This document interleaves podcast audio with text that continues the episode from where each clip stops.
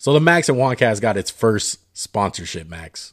You want to know what it is? Tell me, please. It's Anchor. Why don't you tell us a little bit more about Anchor, Max? Well, I know it's free, and I know they have a bunch of creation tools that allow you to record and edit your podcast, whether it's from your phone, your computer, or whatever you're using. But I know one thing you know a lot more about editing than I do. Yeah, most definitely, bro. I'm the one that steers this ship as far as edit wise. But what I like about it, I like that you can distribute your podcast automatically all in one place to Spotify, Apple Podcasts, and many more, like Google Podcasts. You can also make money from making your own podcast with no minimum listenership. It's everything you need in a podcast all in one place. Download the free Anchor app or go to anchor.fm to get started today. Link in the description, guys. Yo, yo, yo. What's going on, everybody? Welcome to the Max and Juan cast. My name is indeed Juan with my co host right here. Go ahead and introduce yourself, my brother. Shockingly, my name is Max. I don't know if you guys got the hint, but uh, I'm excited bit. to be here. Just a little bit. excited to be here. Being the first podcast, we wanted to give you guys some background information on us. I'm an Eagles and Lakers fan. I do enjoy all sports, but my favorite two sports are basketball and football. Juan, what about you? My two favorite teams are the Raiders and just like Max, the Lakers. Shout out to Raider Nation out there. Yeah, Juan just got his Raider fan card this year. Stop. Shockingly. Stop. One of those guys. That is completely false. so I want to ask Juan, who are your five favorite athletes? And they can be anybody past, present, just who you got who do you like? Well, I mean, number one, first and foremost, I mean, Kobe Bryant, no doubt. I watched Kobe growing up. Rest in peace, um, Kobe Bryant. Definitely Kobe. Number two, still don't believe it. right, man. Um, number two will be Ray Lewis. He is indeed probably my favorite defensive player, arguably NFL player of all time. Um, number three, the reason why I started watching football, believe it or not, is Peyton Manning. And just to tell you the fandom, the the fan love that I have for this guy, I'm a diehard Raider fan, and the year that they went to the Super Bowl against the Panthers, I was low key rooting for the for the Broncos, man, and it hurt me. But that's how much I love Peyton Manning growing up. I I more love them as a Colt. I love those Colts teams. My third will be Brett Favre. I love the way Brett Favre played the game. You know, gunslinger mentality had fun out there. Looked like he was a little kid playing ball in the backyard. I used to love it. I love Brett Favre, man. Was it close between Peyton and Favre, or was pretty no, obvious? it was Peyton obvious too? Peyton. It was obvious, and I'm kind of torn with five. I mean, I love LeBron, man. Just just as a as an athlete in general. I mean, he fits all the boxes. The guy's almost fucking perfect. I mean, what what what is there to complain about him besides that he switches teams? The other guy that I was split between was probably Charles Woodson. I mean, it was hard rooting for Charles Woodson when he was on the Packers, but probably that's the most recent guy besides LeBron on my list because I mean Charles Woodson at an old age played safety for the Raiders, so but surprisingly only one Raider on there. A lot of them are non-Raiders, but those are my five.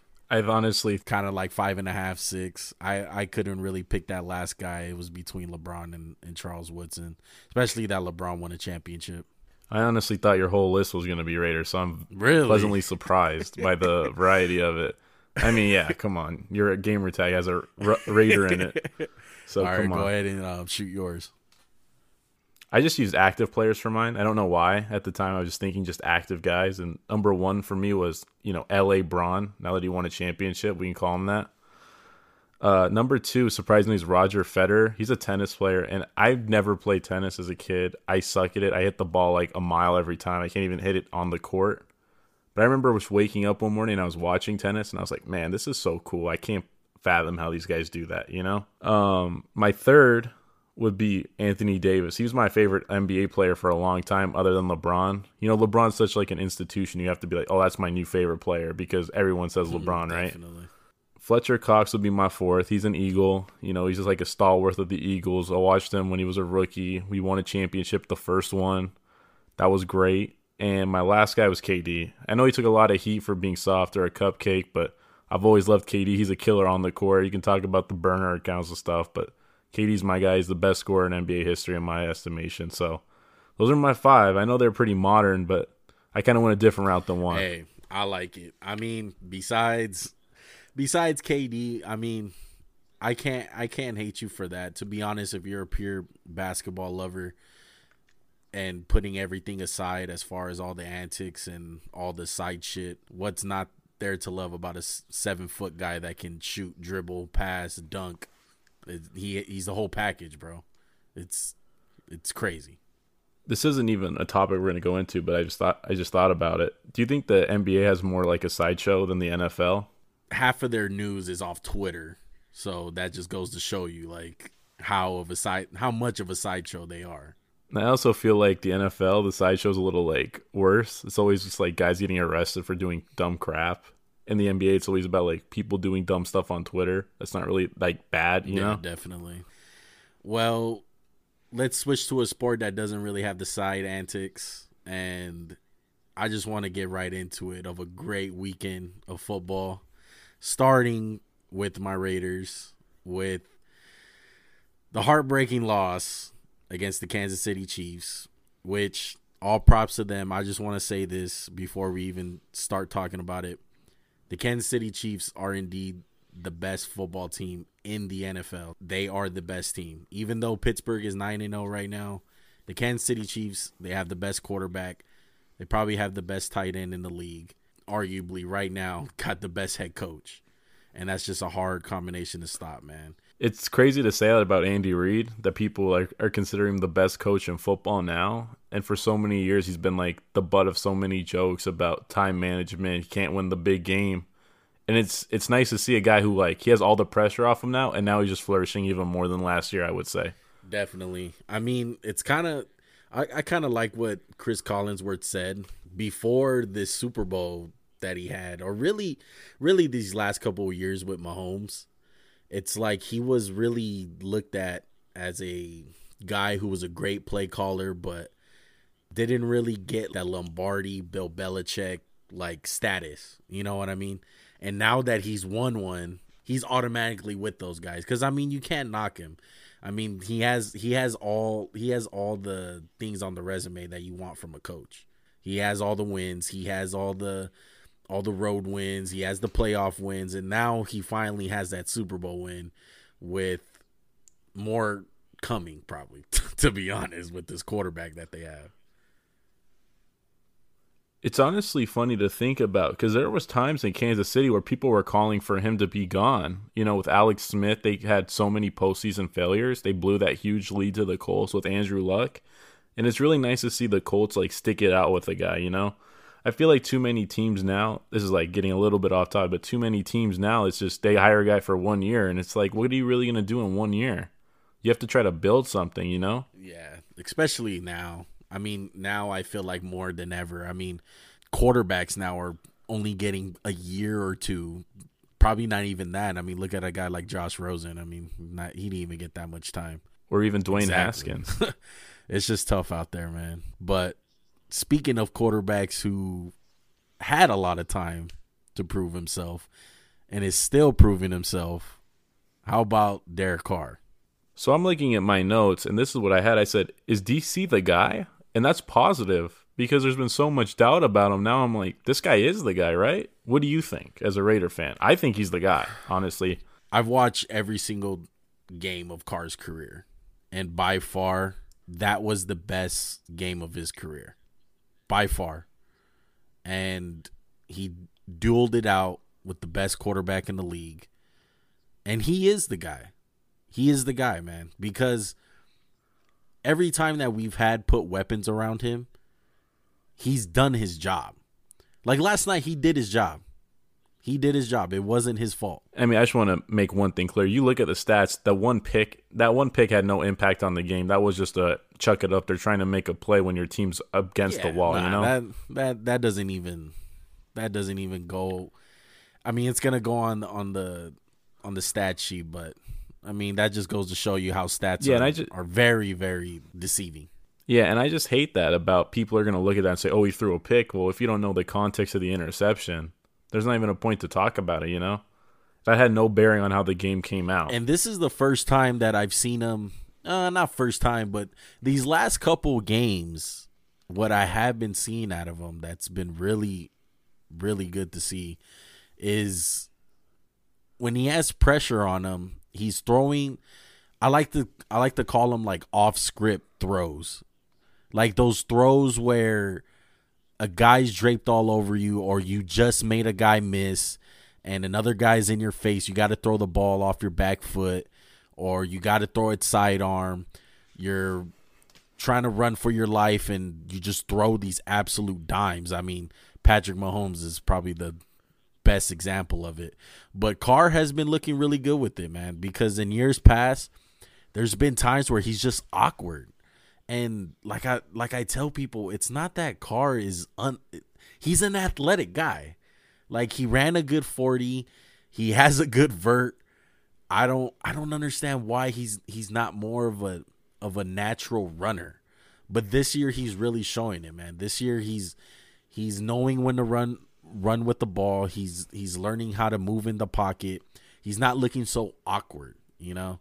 He's not awkward in the pocket. I don't I don't feel I don't feel nervous when a guy's draped all over him right now. And that hasn't been the case for a lot of years, I would say. I've watched a good amount of Raider games, and usually he just curls up in a little ball. Since he broke his leg, it's really nice to see the aggressiveness. And just to build off what you were saying with the off script throws, he had one to Waller. He stepped up in the pocket, guy all over him. He like flicked it to him over the linebacker, and Darren Waller picks up a crucial first down. I mean, every first down against the Chiefs is crucial. You got to just try to keep up with them. And like you were saying about Carr, the off the script stuff is so good right now. That's just building off what he does good normally. So now instead of being like a five quarterback, he's being like an eight. He was hitting everyone. I mean, besides he was hitting everyone including our fullback who I don't know, man. He just I don't know if he ate too much popcorn or what, but my man's had butterfingers last night. And there was I I, I counted three throws myself. I counted one to Nelson Agholor that he should have caught. My man just went back to his Philly days. But but Stop. but Nelson Agholor dropped one, and then Alec Ingold dropped about two first downs. One of them, it could have been more. It could have been a big gain, but I mean, besides that, I mean, it was hard. To, it was hard for Carr to miss. Man, he was in the zone. He was in the zone, and to be honest, I think our offense was too much in the zone because as the Raiders were driving, I wasn't so scared that we weren't gonna score. I had so much faith that we are gonna score, but I was just looking at the clock. I was like, man, we've been scoring within five to, to three minutes of drive. We're gonna leave way too much time for this guy, and that's what and that's what Honestly. exactly happened. We scored too fast. Honestly, I thought you guys did a great job, and I was like, man, they're killing a lot of time. And then I looked at the clock, and I was like, it's not a lot of time, but damn. And this is what I want to ask you this question.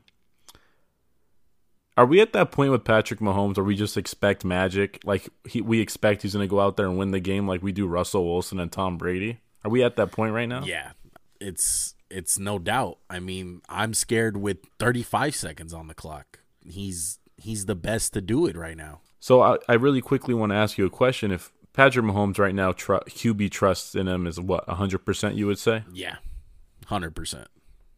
What do you think? So, what do you think Derek Carr's is right now? I would say seventy percent. I mean, I would put a little bit more because I just feel like Carr has always been clutch. I've, I've never felt like Carr has ever backed down to that. Even with bad team, I've always felt like he's been clutch. I will I will put it I will put it at about an 85 to an 80. I would say more like going into the season, going into next season, going into the future with the team trust, not just single game, late game situations. Is that still the same Oh, number yeah. for you then? I, I I don't think there's no doubt. He he has to be our quarterback. I mean, just just when you break down, I was looking at at his at his salary for the next two years, and if he keeps on playing like this, it's going to be money in the bag. Like he's only getting paid about 18 to 19 million, you know, and other guys in the league like Jared Goff who are not really playing up to their potential. And you have this guy in Carr who's playing like a top 10 quarterback and you're not even paying him top dollar. That's hard to come by unless you draft a rookie in the first round. His contract definitely became a bargain. And it's funny to think about just a few seasons ago, or maybe last season, people were talking about it like he might get cut. The contract is an albatross and like you can't get rid of it. But now the opposite's true. So I think it is a bargain. And this is something I just had written down. Would you say a good tagline for this game was Raiders drop the ball? Literally? Yeah, I mean that's a good way to put it. I mean, it came down it came down to our defense, man, but I didn't did you think the defense played as bad as as the numbers look? Considering that they were sitting out the whole week due to COVID, I would say they played pretty damn well. I feel bad for Abram because I think he's a hell of a player, and he made two bonehead, one bonehead mistake. That unnecessary roughness. That's just his aggressiveness. I think he's gonna learn to like take it back just a hair because I think he kind of needs to. You know, sometimes he's a bit too reckless. And the last play, he's a rookie. He has to learn. He's not a rookie, but he didn't play at all his rookie year. He played one game.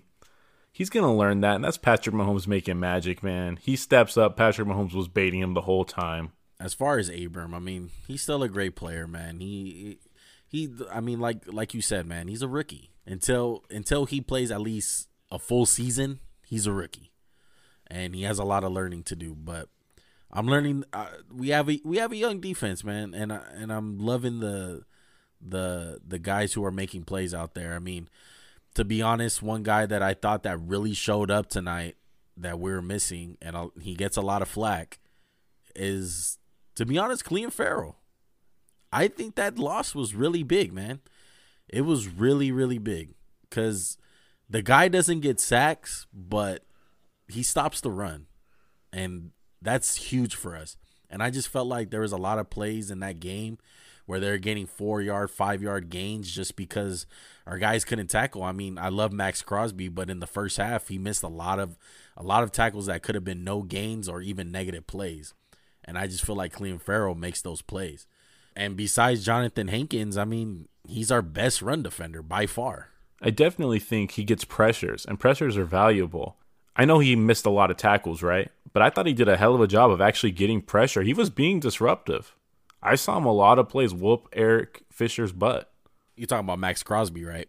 Yeah, I'm yeah. talking about Maxx Crosby. I mean, he Max played well, man. Max Max is good. Max is a good player. He sniffed out a, a reverse that the Chiefs ran. He he had a couple of pressures. He had he had big he had big tackles for losses. I mean, he was doing his job out there, man. But I just feel like with Clelin Ferrell on the other side, it's just it's it's it's big for us, man. And I mean, not a lot of people are going to talk about it. And I mean, guys are going to look at the stats and say, "Oh, this guy has zero sacks. He must not be that good."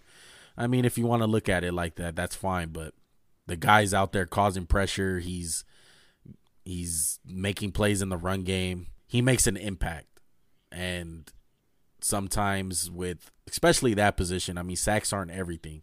You will love it for him to get sacks, but he's an impact player, and he's better than anyone that we had last night because we had a lot of we had guys like Chris Smith, we had David Irving playing right there. I mean, I love Arden Key, but Arden Key's not good against the run. I mean, a lot of the guys that were on the defensive line last night, they're one trick ponies. You know, they can only do one thing. For a team like you guys that struggles getting pass rush, you don't want to have one of your starters out, you know?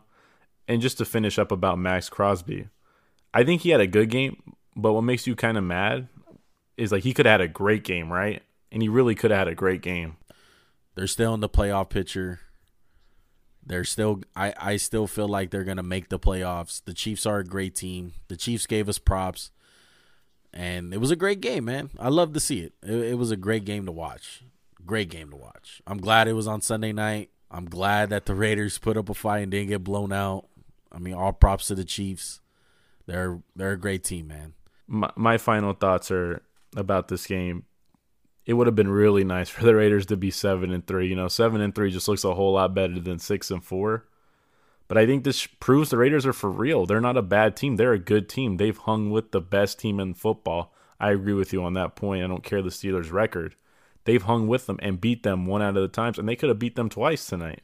The next team that we're going to talk about with the Indianapolis Colts, who pulled off a great win at home against Aaron Rodgers and company. So, really quick before we get really into the game, first it was pretty sloppy in the beginning, right? There was fumbles, there was a crappy interception by Aaron Rodgers, who I think he's still playing really good at a high level. But here's my question to you about the Packers. Are they just like the best first half team in football? Where they're just like so ready in the first half and then they just plutter out? It does help that they're not down once the game starts because they love getting their run game going whether people want to admit it or not, I mean, the Packers are a run first team.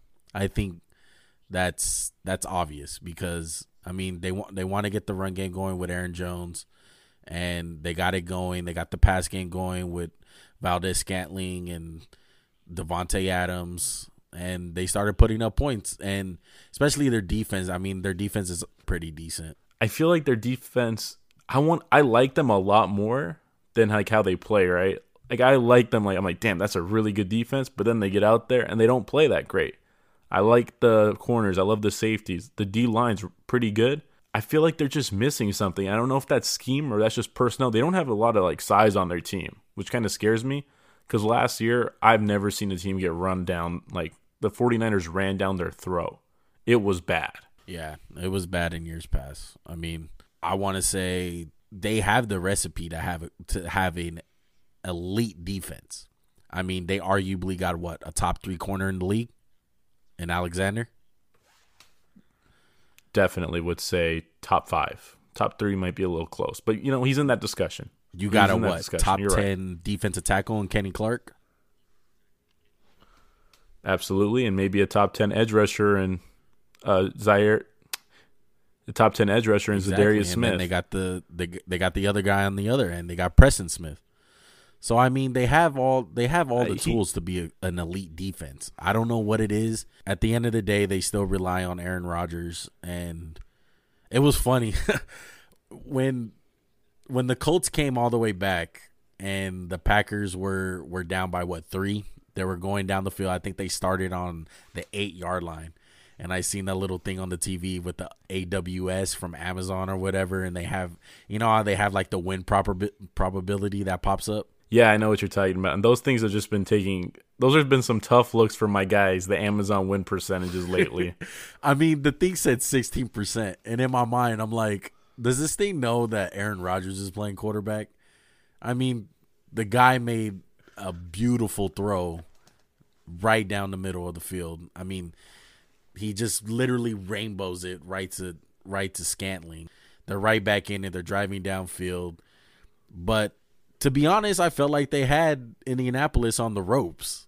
Don't you think? I mean, they spiked the ball to save time, but I feel like they were just wasting a down. I felt like they should have just kept on running plays. I agree with you 100%. And this is like the Packers in a nutshell, right? They did nothing on offense for what? The whole second half? They didn't do anything? Basically. And as soon as they get down by three and the chips are against them and they need to score, they go right down the field, man. It's like, what are you guys doing?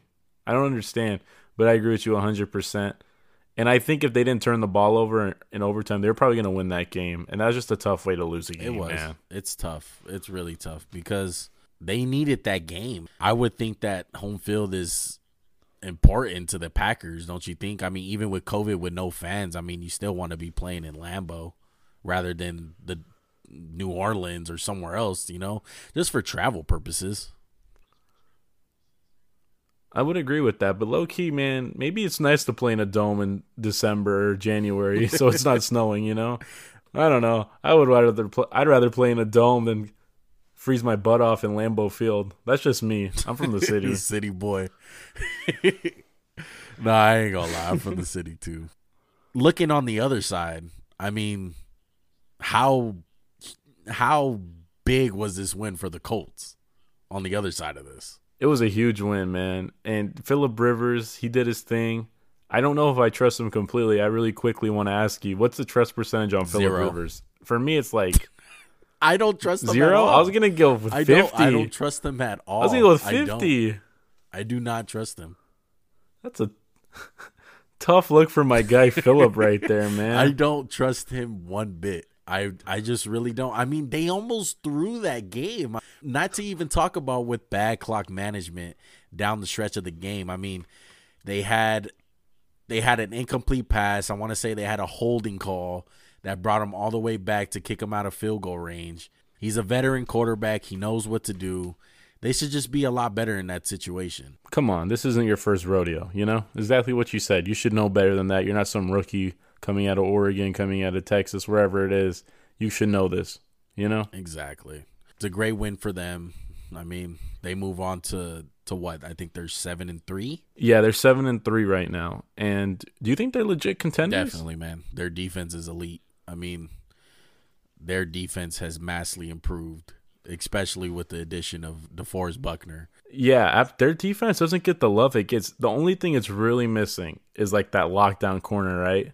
But I love their defense. Uh, Darius Leonard had a bone to pick with Aaron Rodgers. I saw early in like earlier in the week. He said, "I saw Aaron Rodgers said Fred Warner is the best uh, linebacker in football." He's like, hopefully he'll uh, he'll change his mind after. And Darius Leonard is a monster. DeForest Buckner, same thing. I love the Colts, man. Yeah, they're, they're tough. They're a tough out, man. I mean, they're they're gonna be something to to deal with in the AFC. I mean, Jonathan Taylor. Jonathan Taylor is improving every week, even though he's had some fumbling issues and you know all that. But they still they still have a great running. They still have a great running back room, regardless. I mean, they still got Nyheim Hines. They got Jonathan Taylor. They'll, be, they're gonna be all right. The one guy that's been MIA for them that still hasn't made I I can't remember the last time he's made a big play is T.Y. Hilton. It's been shocking how bad he's been. I think part of it's injury, but this is like the T.Y. Hilton experience lately. You know, he gets hurt, banged up, he tries to play through it, he kind of doesn't produce. And if they could find a way to get him healthy and get him going with Michael Pittman and Zach Pascal, I really like their receivers at that point. You know, he's kind of yeah. what they're missing. And they still got Parris yeah, Campbell definitely. too, who I haven't really heard seen from. I love I love myself some Michael Pittman. I liked him coming out of the draft, but they're gonna be a they're gonna be a problem. It was a big win for them. With the other team in their division who they're gonna be playing next week, let's talk about the Tennessee Titans and how. No, no, no. Let's talk about these transitions because they're on fire today, man. I was I was I was shocked by this. No offense. No Is offense. it more shocked than seeing Derrick Henry run all over the Ravens defense? Absolutely not. Only thing I miss is watching Earl Thomas get turned around twice Jeez. in a play. Nah, he's too busy. He, he's too busy stiff arming any like Sean Elliott or Chuck Clark out there. Yeah, honestly, this was a bad matchup for the Ravens considering Brandon Williams and Calais Campbell didn't play. Kind of, kind of could have used those two Definitely. guys. Overall, this game for me, just reaffirmed that Tennessee is a good team, man. I don't want to say the Ravens are a bad team, but they're kind of sputtering right now, and they kind of need to figure it out. What do you think? One name, Lamar Jackson. I know that's your boy, but he's a problem right now. He's Stop. a problem right now. No, no, no, no. He's no, a problem. No, no. I'm don't he's even start. Stop it. He Why? cannot play from behind. He just can't. He cannot play from behind. Anytime where he has to they make were some down throws by to get 10. back in the game, he struggles. I mean, they they were behind. I still agree. I agree with that fact that playing from behind, they still got to prove it to me they can play from behind. But overall, I wouldn't say this loss is on Lamar. I think this loss is just on the whole team collectively. The defense didn't play great, and honestly, the offense of Baltimore is just a mess. They haven't really changed much from last year. And I don't know if you know this. I'm sure you do because you're not an idiot. People in the NFL figure stuff out pretty quick. The Chip Kelly offense didn't make it more than like one year, and it got shut down. Greg Roman fits him so well, but something that I was remembering during that game, people figured out Kaepernick, and Greg Roman was the offense coordinator for the 49ers back in their heyday. And Colin Kaepernick only read one half of the field and people figured it out. He was he was electric to to to start out. Not a lot of people had film on him, but as he progressed, he got worse. And people started to pick up on his tendencies. People started to put more spies up. People started to roll their coverages into certain spots on the field, into certain receivers, and it it, it exposed him. And I don't think Lamar Jackson is gonna be that bad down to Colin Kaepernick's, you know, level of play. I don't think it's gonna be that bad, but it's really something to look at because he's showing some signs where it's not looking too good. His throws are inaccurate. I feel like he's kind of relying on his legs more. And I mean, credit to him. They don't have no receivers. I'll give you that. I mean, Willie Snead's not cutting it. Marquise Brown is.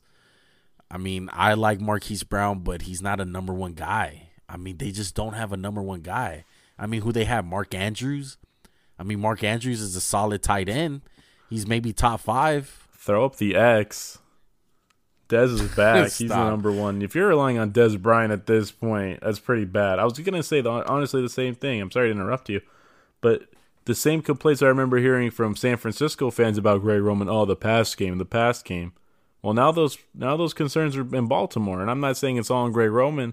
I would say it's probably there's blame on both parties. Lamar, the Ravens front office for not getting him no weapons on the outside, and Greg Roman. I think they really need to revamp the pass game, like you said.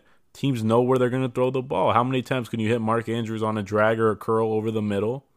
You if they don't throw the ball outside the numbers, it's too easy to stop. Great offenses, you need to defend every spot. One, you're a Raider fan. You're f- afraid of Patrick Mahomes wherever he throws the ball. No one's afraid of Baltimore if they throw the ball outside the numbers. It just puts them in a bind. Exactly what you're saying. Yeah, and I mean they have they have their good moments. I mean, don't get me wrong; it's not terrible. They were up at one point in this game. It looked like it looked like Tennessee was, uh, you know what? They don't got it this year, you know. But Tennessee's just one of those teams you can't you cannot let them linger. They're like roaches. They they keep on fighting. They they stay alive, bro. what they a compliment. They're tough, man. Honestly, so you do you consider Tennessee a legit contender? Definitely. I just want to say this: Ryan Tannehill is a, is a very good quarterback, top ten. He is playing phenomenal, very good.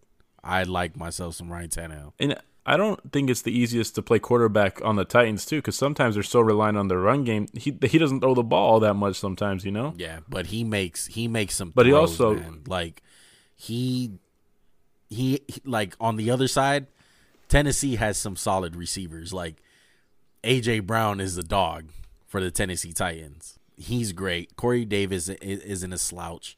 I mean, Corey Davis, I mean, he probably got overdrafted, but he's still solid, you know? He's still a really good guy to have. I'll say he's a good number exactly. two. Exactly. He fits the number two. I like Jonnu Smith too. He's a, he's explosive for a tight end. He's like young Delanie, but even faster, you know? Does a little bit of exactly. everything. And then they got the best running back in the league.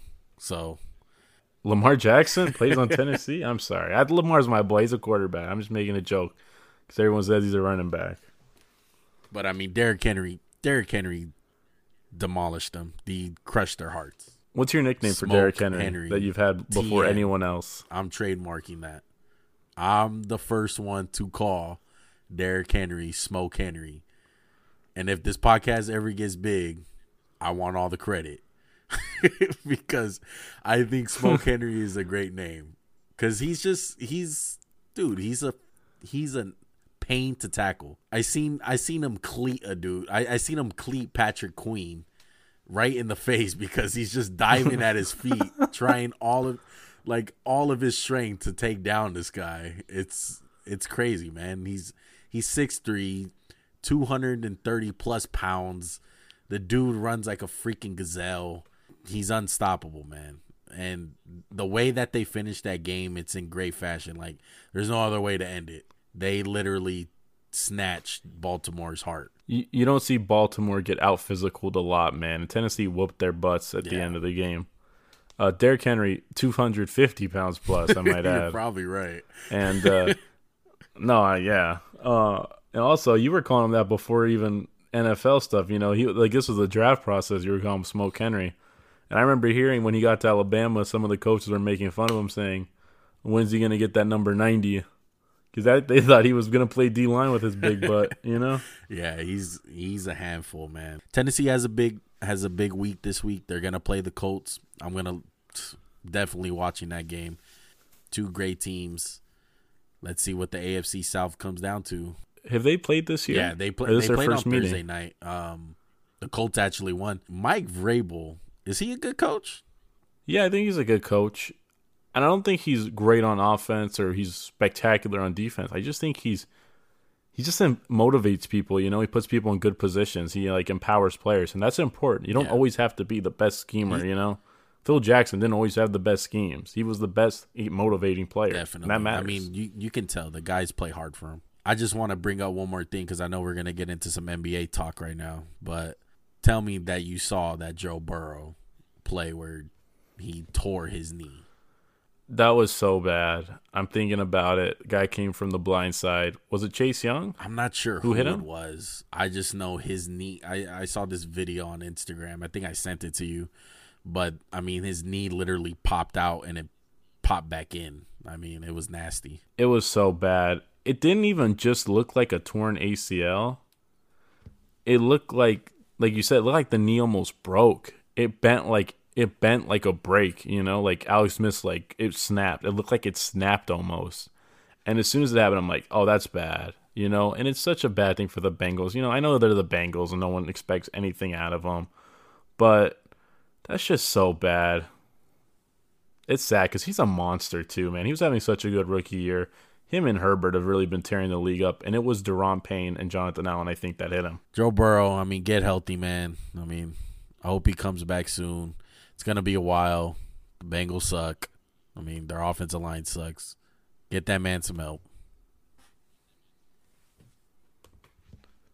Honestly, I, I hope he comes back healthy because, you know, his game isn't just about sitting back there. I know he's white, he's not that athletic, but man, he makes people miss. He fights to keep plays alive, and that's what I loved about him, you know? Seen so many times where he makes two guys miss and throws a laser at Tee Higgins or Tyler Boyd, you know?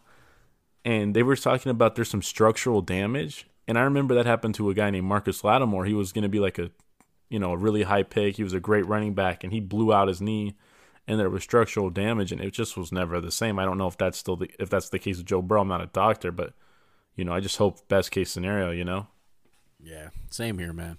Praise up for Joe Burrow. straight up, man. Honestly, thanks a lot. Thanks again, football team. Yeah, messed up your name. You messed up Joe Burrow with your bad ownership, bad culture, bad, bad everything, field. bad Hey, mascot. one more thing.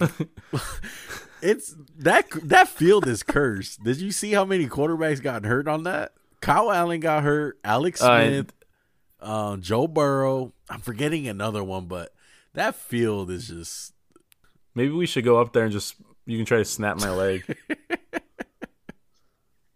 no, that's really sad though. I'm not even trying to make a joke out of it. Like, geez, you know, it's just and the Burrow hit. It wasn't a dirty hit. It was just Nah, a weird just- angle. Guy jumped at him and it's just guys piling up, hitting him Yeah. low. It's just guys piling up, man. It's football. I mean, it sucks. You know what could have helped? Maybe you draft like a good line or something for your rookie quarterback. I don't know. I've never ran a football team, but I just think that'd be important. You know. Yeah. I mean, you know, it, it sucks talking about sad news. So hopefully, we're going to transition to something a little more happier, especially for us Laker fans these days. We're going to talk about some NBA free agency, and we're just going to talk about six teams. We're going to talk about basically what I would call the contenders right now. Don't be mad, Charlotte Hornet fans. You're not a contender. Hold on. you signed hold Gordon on. Hayward. You got on bamboozled. now. Don't disrespect. Shut Jordan's up. Hold like on. that. Sorry, Michael. Michael Jordan is Michael Jordan as a player. He's Kwame Brown as an owner. Okay. All right. yeah, Sorry. you're right. move, move, moving on to teams that actually have a chance of doing something this year in basketball.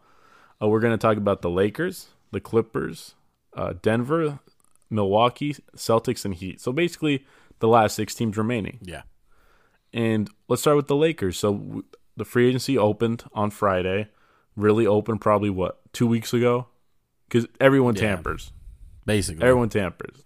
So the Lakers, they kept Kentavious Caldwell Pope three years for forty million dollars. Real quick, what do you think of that deal? KCP, man. I mean, he arguably had the best game in the finals. I mean, game six. I'm I, best game in the final, should I say, besides AD and LeBron, out of the role guys. You know, and he had he had a big game six. I mean, him and Rondo really did close out that game. I mean, I know he has his shooting struggles. I mean, but I mean, I like the signing. It's not it's not a ridiculous amount of money, but I mean, I'll take it. I think it's a good signing, re-signing. I feel bad for him, kind of, because in the beginning of the year he struggled a little bit. People were calling him a bum, but he really played well until the NBA got stopped, and he played good in the restart. And one important thing to look at is three years, forty million dollars. It's not like the Lakers offered him that money at the start of free agency. You know, they he was the best three and D wing on the t- left on the free agency, and they needed a three and D wing. Danny Green had been traded. I love the signing. Another clutch guy. Bron's happy. AD's gonna be happy. So let's keep everybody happy. I like the signing. He's not gonna change our whole team, but it's a good signing. You know, he's an important piece, I would say. Yeah, definitely. Now they also signed Marc Gasol, who apparently had retired to Spain to play basketball, but he's back apparently. Uh, two years. I love the signing. He's a good defender. Can shoot the three ball. Now we actually have a shooter at the big, and we have a five shooting lineup. I can't wait to see what that looks like for Bron and AD. Do you agree, or you have anything you'd like to add? I mean, did Gasol look good in the in the in the restart though? I really don't feel like he he looked that good in the last time we seen him. He did shoot a whopping eighteen percent from three in the playoffs. But I'm gonna go with what history has told me about Marc Gasol the last 13 years and the you know the season before the restart. You know, but you have valid concerns. I agree with that. That was tough look for my guy Marc Gasol. I like Marc Gasol about three years ago, but I just feel like is he better than the combination of JaVale McGee and Dwight Howard? I would say no, but McGee got McGee got to you know he had to go so and I don't want Dwight back because he's a snake. Sorry. we'll get into but, that a little uh, bit later, but yeah. I agree. Yeah. Uh, I would say no. He's not better than the combination of the two. And you you lose the athleticism, like you told me earlier before we started taping. And I'm a little worried about that. But he did end up having some good defensive numbers at the rim, which I'm happy about. I I would I would count on his defense being a little bit better just because he'll have AD around him, you know. But I mean, like you said, he brings shooting, so we do have more shooting on the floor. But that leads us to another guy that they signed who does not have no shooting. And I would love to hear your comments about the Lakers signing Montrezl Harrell. Genuinely shocked when it happened. Uh, he killed his value in the restart. He struggled immensely. I honestly couldn't believe we signed him. Um, like, there's a part of me that's happy, and there's a part of me that's like, wow. Like, I don't know. This guy, I mean, I don't know. I'm not really thrilled about it, but it's better than anything we had off the bench. I mean, at least he's. I feel like he's a regular season signing. Like he's gonna be good in the regular season. He's gonna average 16 points, and the postseason we're like, yo, we have this guy named Anthony Davis, so you can just like wave your towel. All right. Yeah, I'm honestly surprised that he signed with us. I mean, I really don't see the big role that he's going to have. I mean, when I say big role, I mean, if I was him, I would look for a team that I can start in crunch time because honestly, I don't see him playing in crunch time. I mean, he's going to be a great six man for us. He's going to bring energy off the floor. Um, he's going to bring energy off the bench. So, I mean, I get that part, but I don't see him finishing with us. I mean, I see us I see us more finishing with Markieff Morris that we just signed than Montrezl Harrell. Yeah, he's gonna crunch the floor in crunch time, no pun intended, because he can't shoot. Uh, like you said, I love the energy. He's gonna play like the Dwight Howard energy role off the bench, and with him and Caruso, that's a lot of energy to bring off the bench, which I love the idea of. But honestly, I think he signed with the Lakers one because he hates the Clippers because of the star treatment Paul George and Kawhi get. Paul George might not deserve that, but that's a whole nother debate. But um, I think that's why he signed with the Lakers, just to stick to the Clippers, and he's a clutch guy, I believe. And I think people think LeBron's gonna get me paid. You know, that's what I think. I don't love it. I'd say overall, I'm like sixty percent happy with it, forty percent like eh about it. I mean, Laker fans are thrilled about it. A lot of Laker fans don't look at the big picture of it. it's essentially a one year contract. If he balls out, he ain't coming back. He's gonna get paid. Yeah. And Laker fans just look at the 18 points a game, get excited, six man of the year. But how does he fit next to everybody?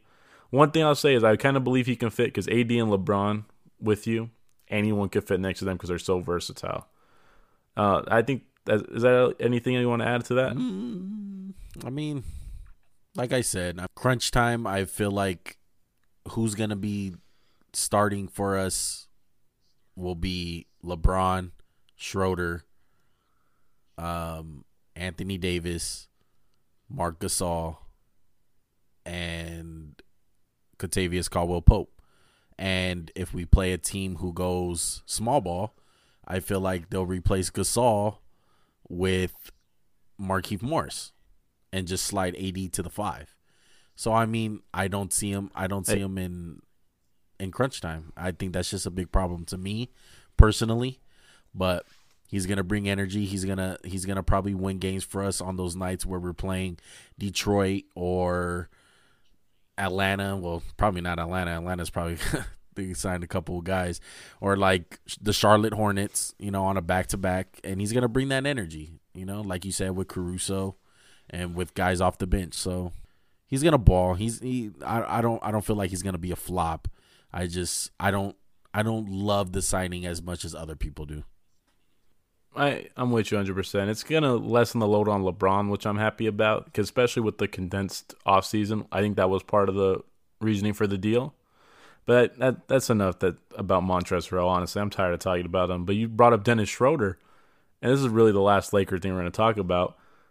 I love Dennis Schroeder, the pickup. He's a dog. Chris Paul talks about him. He's a dog. He says, "I'm gonna miss Rondo's leadership. It sucks to lose Rondo and playoff Rondo." Schroeder balled for Oklahoma City, and he was great against the Rockets. I'm happy we got him. He's he's better than Rajon Rondo right now. Yeah, but I mean, hopefully he gives us those playoff performances like Rajon Rondo. But as far as right now on a on a game to game basis in the regular season, by far Dennis Schroeder's the better player.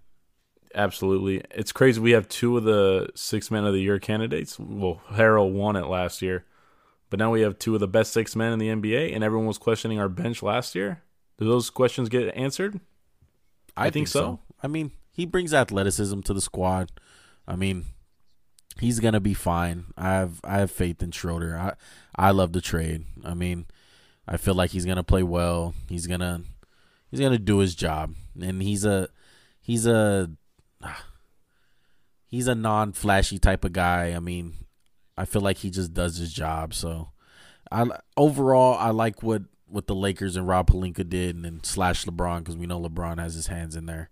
But I like what they did. I mean, I like what they did. I, I I'll give them I'll give them an A. I'll give them an A minus for what they did. I, I think it would have been an A plus if they would have signed Serge Ibaka instead of Montrezl Harrell. But that's just that's just me. I know I know you loved yourself some some Serge Ibaka too. Yeah, I was sad to see him go to the Clippers, and we're gonna get into the Clippers right now. Actually, another great transition by one. You're killing it today. I just wanted to ask you real quick: which of the Lakers free agents that left are you gonna miss the most? Avery Bradley, Dwight Coward, I mean Howard, and Rajon Rondo. I think I would say Rajon Rondo just because we didn't really see what Avery Bradley could have did in the bubble because he didn't play. But I think the player who's gonna have the most impact for a team that you're gonna see is Avery Bradley. He's on a Heat team that's full of dogs. They just got themselves a pit, a baby pit bull on their squad now. I mean, Avery Bradley, he fits the Heat to a T. Am I wrong?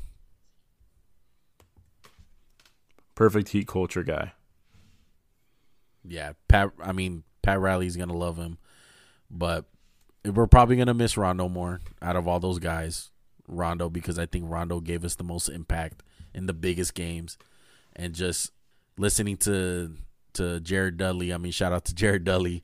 I mean, the way that he was talking about how Rondo was in that locker room and how big of a voice he was, it's gonna be big. It's gonna be big losing Rondo, but I have faith in LeBron, so I, I I think we'll be fine, but I I feel like Rondo was the biggest loss. I agree with you. I'm gonna miss Rondo the most. I'm gonna miss good Rondo the most. Bad Rondo, I'm gonna I'm so happy to get rid of him. But I'm gonna miss Rondo overall, you know. And we don't mean to talk about our two favorite, you know, our favorite teams more than other teams. It was just a big week in sports for them, you know. Raiders and Lakers were kind of at the forefront of a lot of Definitely. stuff this week, you know. And you know, moving to the Clippers now, they signed the guy we were just talking about, Serge Ibaka. I love that move for them. He's gonna close out games for them. He's a better fit than Montrez, probably next to Kawhi and PG. He can just spot up, shoot threes, and protect the basket, man. I'm sad to say, I'm sad to say the Clippers got somebody I really wanted, you know. But they'll mess it up. They're the Clippers. They'll choke, you know. You know what it is. As long as they still got Paul George, I think. I think. Pandemic yeah, Paul I, George. I, I think the the rest of the league will be fine. Serge Ibaka, I mean, I can see him wanting to play with Kawhi. You know, he he probably really likes playing with Kawhi, but I mean, the Clippers didn't really do anything much besides that signing. I mean, they really stayed quiet. They didn't really do much to their team. They didn't really make big moves, but I mean, the Clippers are still going to be there at the end of the day as much as as much criticism I give Paul George. They're still going to be a top team in the West. They're going to want to beat the Lakers every time they play. So, uh, are you a fan of the Marcus Morris 4-year, $64 million deal they gave him? Who else are they going to give their money to? I don't know. I feel like that's a that's just such a move horizontally. You know, he's a good player, but for sixteen million dollars a year, I think that's an overpay. I mean, I don't even think he's a good chemistry guy. You know, he's kind of like a ball stopper. He's a good defender, but you need guys who are more complementary to Paul George. Maybe they try to trade him for a point guard. So overall, that I think that's another eh thing. You know, like 50-50 on it. I don't really think it's going to help them much and it's a lot of money to give to a guy like that. So overall, it's an overpay for him. Yeah, it's an overpay. I don't. I don't. Who else were they going to sign that was that big of money? Yeah, they really couldn't afford to go after too many people, and they lost Montrez. I thought they should have. I thought they should have brought back Montrez. Honestly, I would have rather had him than Marcus Morris on my team. You know, they, they don't really have an energy to. guy now, which I'm kind of worried about. To. Yeah, Pat that's Beverley true. is all heated right now. They, oh, when isn't that guy heated? but they only made one other really notable move. They traded Landry Shamet. I was surprised they traded him. They got Luke Kennard. Uh, overall, I think that's a Luke Kennard's a better player than Shamet. He can do a little bit more. Overall, I give that trade a B. You know, he's Luke Kennard. He's not going to change your team completely, I don't think, but that was a good move on their part. You know, I think he's probably going to be a better shooter than Shamet the Clippers were just waiting on Shamet to be something, but I just really don't feel like he ever panned out for them. I mean, they will play him in big spots too, but I I I'm glad that Luke Kennard's in a winning situation now and get him off of the Detroit Pistons. I like the trade. Yeah, he's a different shooter than Shamet. He can shoot off the catch, obviously, and he can kind of create for himself too, which is a lot better than Shamet. He can honestly run some pick and roll just an improvement from Shamet, and that's what it's all about. Just getting improvements, you know. Uh, they should have tried to trade for Blake back too, and they could really retire his number like they said they would.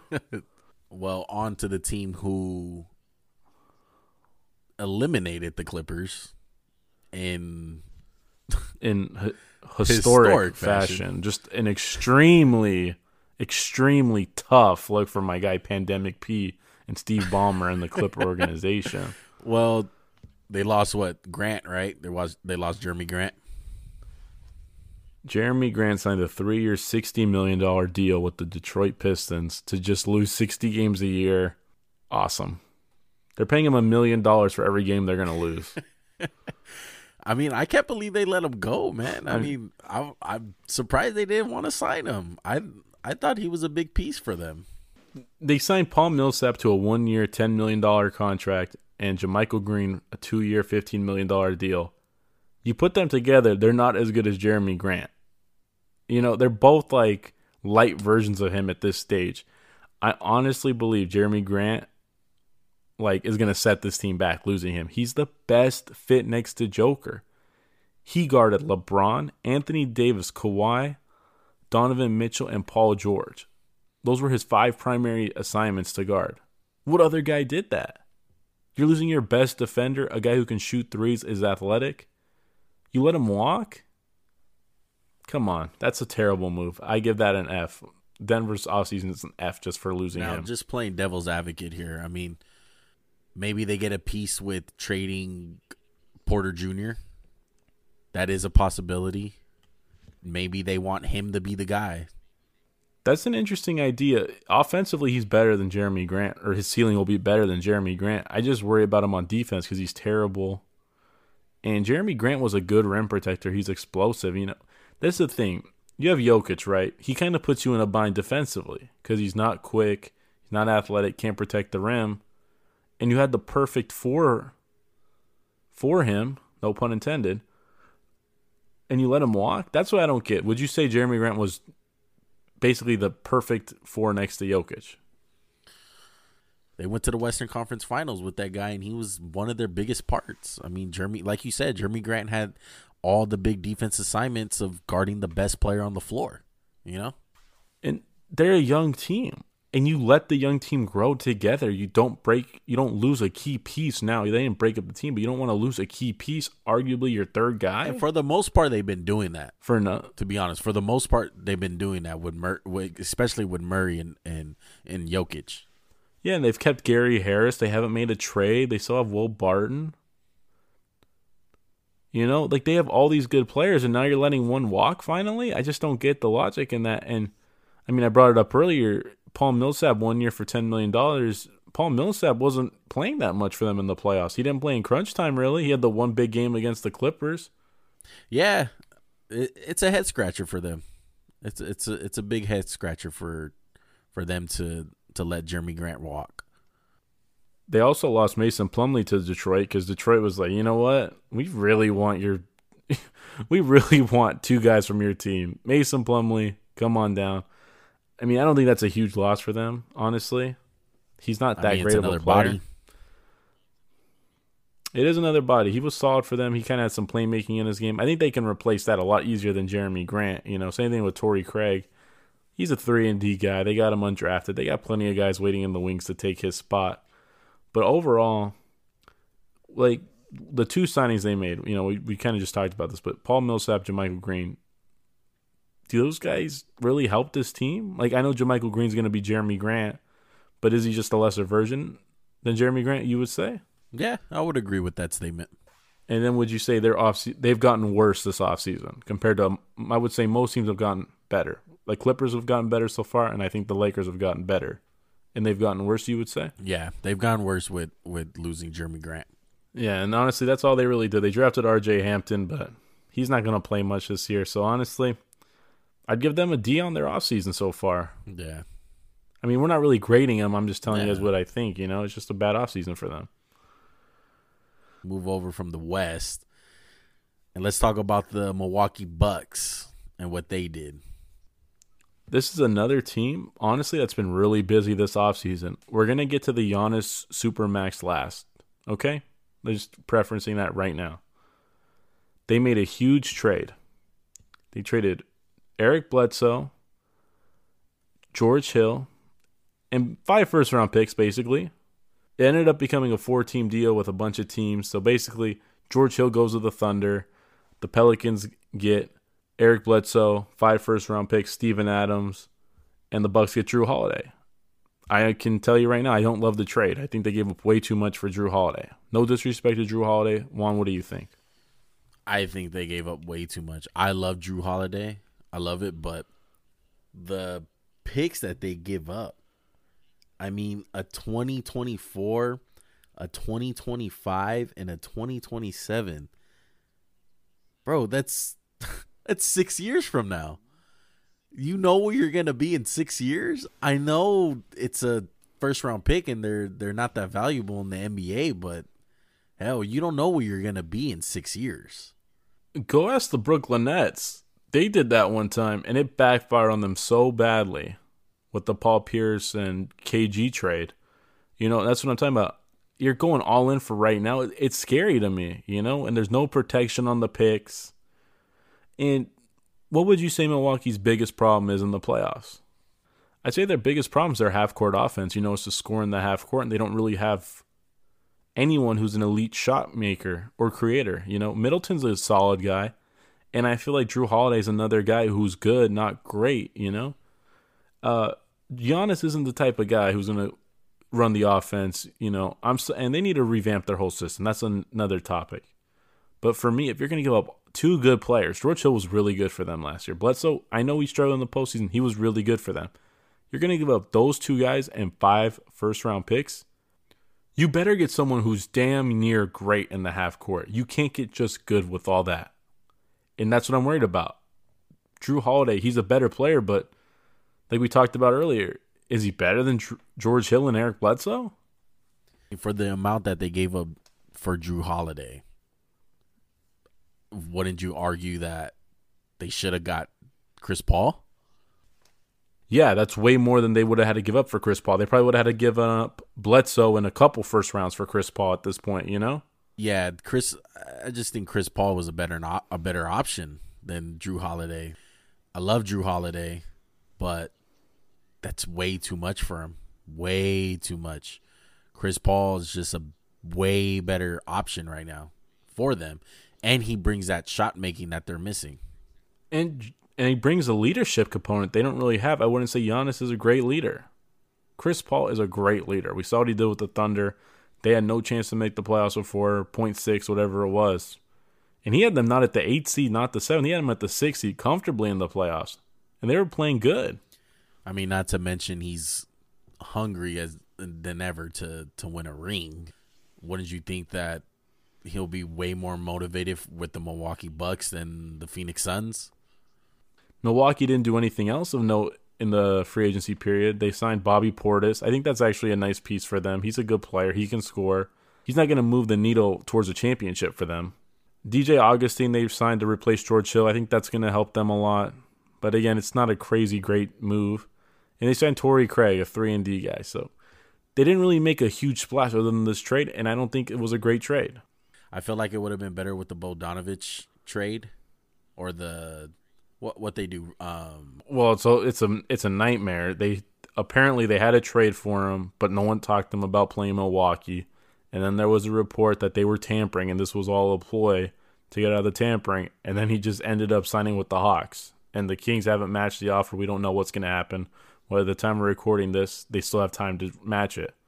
Just a nightmare. And, I, and the trade for him was just Donte DiVincenzo, I would have loved that move a lot more than the Jrue Holiday, but that move fell through, and it's kind of a weird look for them. Yeah, it is a weird look because I would have liked that. I would have liked that that move that they did, and with them just getting Jrue Holiday, like you said, I'm, it's it's not enough. It's not enough with the signings that they have with Bobby Portis and Tony Craig. All those guys are just role players. I mean, is it enough if Giannis agrees to the supermax for five years, two hundred fifty million dollars? If that was the case, but we don't know that. That's your that's your plan to to keep Giannis like, hey, we signed Jrue Holiday, we gave up first round picks from six years from now. Giannis, I know you're dying to play with Bobby Portis and get socked in the face at practice. Will you resign? Yeah, I mean, it's it's ridiculous if if it is the case where he does sign, I'll take back what I said. Good job. That's the key is getting Giannis to sign the super max. Me and you don't have inside sources at the Bucks or who know Giannis, but just in a vacuum, I don't like the trade. If it nets them Giannis long term, great trade. Because that's what the thing about trades in today's NBA. It's not always about the people you're trading for. It's about the people who you're going to get to keep because of the people you traded for. Yeah. If if it, if like you said, if if it keeps him in Milwaukee, you do whatever you got to do. You keep you keep Giannis.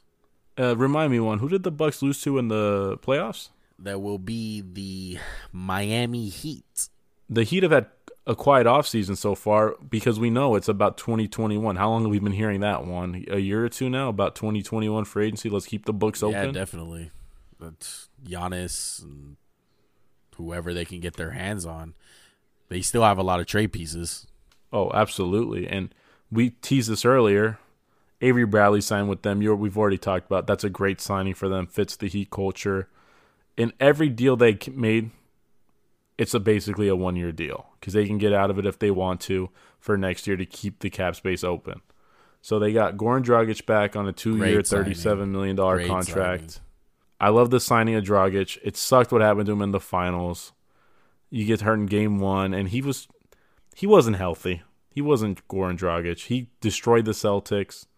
And they also brought back Meyers Leonard on a two year, $20 million team option. So it's one year for $10 million. That's whatever. It's just a body to throw. He can shoot. That's not a big signing. So, yeah, I like sorry. the Mo Harkless um, signing too. Another 3 and D guy. That's about.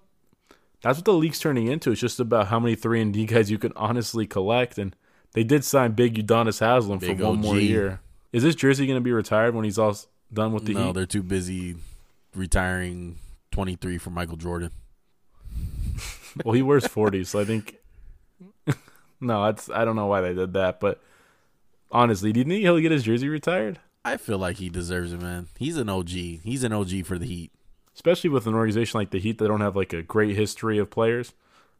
You know, throw his jersey up there. He's been good for you for 20 years. He's been sacrificing a lot. You know, he could have been retired with his kids and stuff, but he wants to be on the Heat and build that culture up, and he's a big part of it. You know, this is the most anyone's talked about Udonis Haslam in five years. I'm Yeah, gonna guess. I mean, But I'm just giving him props. He gets into the he gets into the player's ass, dude. Like you can see him on the bench yelling at dudes, motivating guys. Like he's a coach out there. He's the second extension of of Spoelstra out there. Absolutely. I think he's going to have a career in coaching when this is all said and done, probably with the Heat.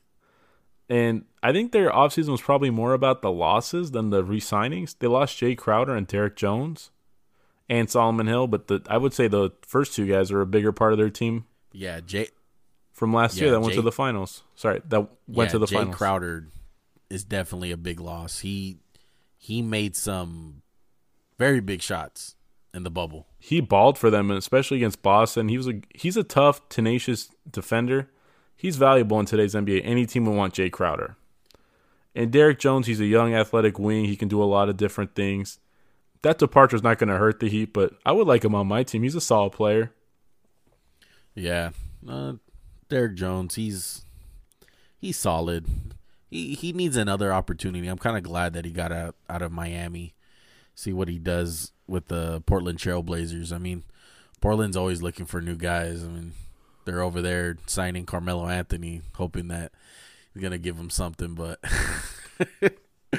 There's two mellows in the league. officially, It's a whole new it's a whole new ball game. Do you think they've done enough to get back to the finals? You still think this team can compete for a championship? yeah. As long as long as they keep their their core with Butler, Dragic, and Bam, I think they'll be fine. I agree too. They're I agree with that. I don't think they're the front runner for the championship, but I think they're a threat. Yeah, they're a threat. They're a threat, definitely. I think they're only one of their big problems. I'm I'm looking at right now. I I don't know how they match up with the Nets. Yeah, it's going to be tough. The Nets are going to be a tough matchup for anyone, but there's so much health dependency on that and first year head coach. I'm not really sure what to think of them, you know? And honestly, they matched up great with the Celtics, who we're talking about next. And this is the last free agency stuff we're going to get into today. The Celtics had a quiet offseason. Honestly, they signed Jeff Teague, Tristan Thompson. Woof. Uh, Tristan Thompson, right? Yeah, I know. And they re signed Jayson Tatum to a five year, $195 million contract. I like the move.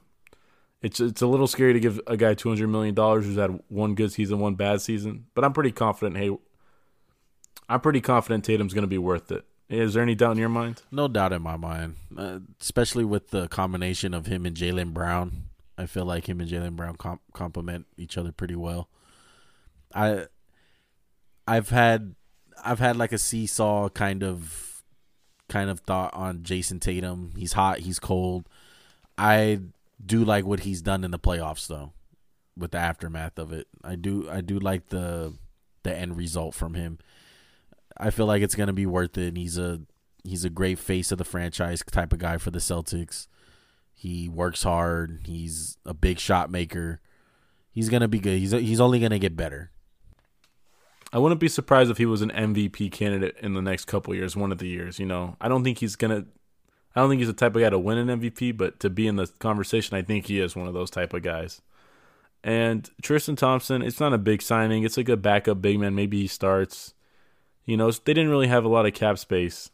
Yeah, if I'm not mistaken, Tristan Thompson was one of those guys last season that were, you know, threatening to be bought out and on the on the market. So he's another body. To to be honest, who plays? Does Tristan Thompson play or does Theis play? I like Theis more than Tristan Thompson at this point. Theis can shoot a little bit. He's tough nosed. Boston has shown that they don't really care about the centers they have. They just want serviceable big guys. Ever since Al Horford left, they haven't really got anyone as good as him. And this is what I was going to bring up really quick because there's not really much to talk about with them. But do you think it's kind of concerning that they've lost three stars in three years? Kyrie and Horford, and now Gordon Hayward? Is that Danny Ainge? I mean, Horford worked out for them. I would say. I think Horford put in more value to that team more than Kyrie and Gordon Hayward. Gordon Hayward is just bad luck, though. I mean, Gordon Hayward with with that injury, it's that's just unlucky. That's just unlucky, man. Because he was a great player in Utah, and the guy that they were signing, he was he was good. He was good, man. He he was solid. He played great defense. He was he was a good shot maker. It's just bad luck with the with the whole leg injury and even during the playoffs. I mean, he doesn't he doesn't really play that much and when he and and it feels like when he does start playing good and he does start showing sh- signs something happens he gets hurt or he just falls off with his play i agree with that it's just well first with hayward it sucks. He broke his foot or he broke his ankle the first 10 minutes of the season. It just derailed it. It was honestly a two year injury. You couldn't base him off last year. This year he had signs of you know being that guy. But uh, the reason I brought this up was just because I think it's just weird because, you know, Horford opted out and they were talking about bringing him back and then it just didn't never happen. And now Hayward opted out and they were talking about signing and trading him to Indiana and he just left. I just think it's weird, you know. Danny Ainge, there's been a lot of backlash to him about the way he treated Isaiah Thomas. Now you got all these stars leaving, you know, and part of being a good NBA general manager is attracting stars. And it's just a weird look for me. You know, I just think it's weird the way it's played out for them. Yeah, he's definitely cutthroat. Definitely cutthroat. And that's good and bad because in, in, the NBA today, especially, it's about the relationships you can form with the stars. You know, I don't think Danny Ainge could attract some of the younger guys just the way he's done business. You know, and I'm not saying he's wrong for doing that. I'm just saying that's something to think about. And they lose another big body, and and it's Kanter. So yeah, I don't think they're gonna miss that with Thompson, but yeah, Kanter wasn't bad for them last year. He's going back to Portland where he shined that one year. Overall, I wouldn't say they had a good offseason. They didn't have a bad one. Ex- getting Tatum to sign the deal was a big was the big thing, and they did that well. So overall, not too bad of an offseason for them. Losing Hayward, would you say it really hurts them with all the wings no, they have? it doesn't hurt them. It doesn't hurt them at all. I know they're glad to get that contract out of there. Oh, absolutely. It's just weird that they didn't get anything back. And if you look at the contracts on their team, it's either really big or really small. And Marcus Smart's the only guy with who's making a decent amount of money, so that's what makes it kind of hard to do trades with Boston. And I know they don't want to get rid of Marcus Smart. I wouldn't want to get rid of him either. He's a hell of a player. And the last thing I have to ask you about Boston's offseason is is what's the one out of ten hot level seat of Brad Stevens right now? I would say it's a six. I feel like that's a little bit too high. I wouldn't say a six. I would say maybe a four. I feel like his reputation kind of has outperformed what he's actually done in a certain degree. Because everyone's like, this guy's a great young coach. He's going to be the next thing. But he hasn't won anything. I know LeBron lived in the East and it made life hell for him. But I want to see him actually get to the finals. You know, I want to see them take the next step let me refrain. I don't want to see them take the next step because I hate the Celtics. I'm a Laker fan, but I'm just saying, you know, being unbiased, they got to make the step one of these next couple they years. They should have you know? made the finals in the bubble. They should have, with Milwaukee out and them beating Toronto, no LeBron in the East. They should have made the finals. I think the bubble was their shot to do it because the the first um, two years ago against LeBron, it's LeBron. You have an excuse, and then the second year was with Kyrie. Kyrie kind of, you know, cancered the locker room. He wasn't a good fit. It is what it is. But they reloaded with Kemba Walker last year. Jayson Tatum still played good. Jaylen Brown, you know, guys were getting their rhythm. Guys were playing good. They should have made it last year. I know the Heat were the Cinderella team and they were on fire and all this and that, but Boston had more talent than the Heat. Would you agree?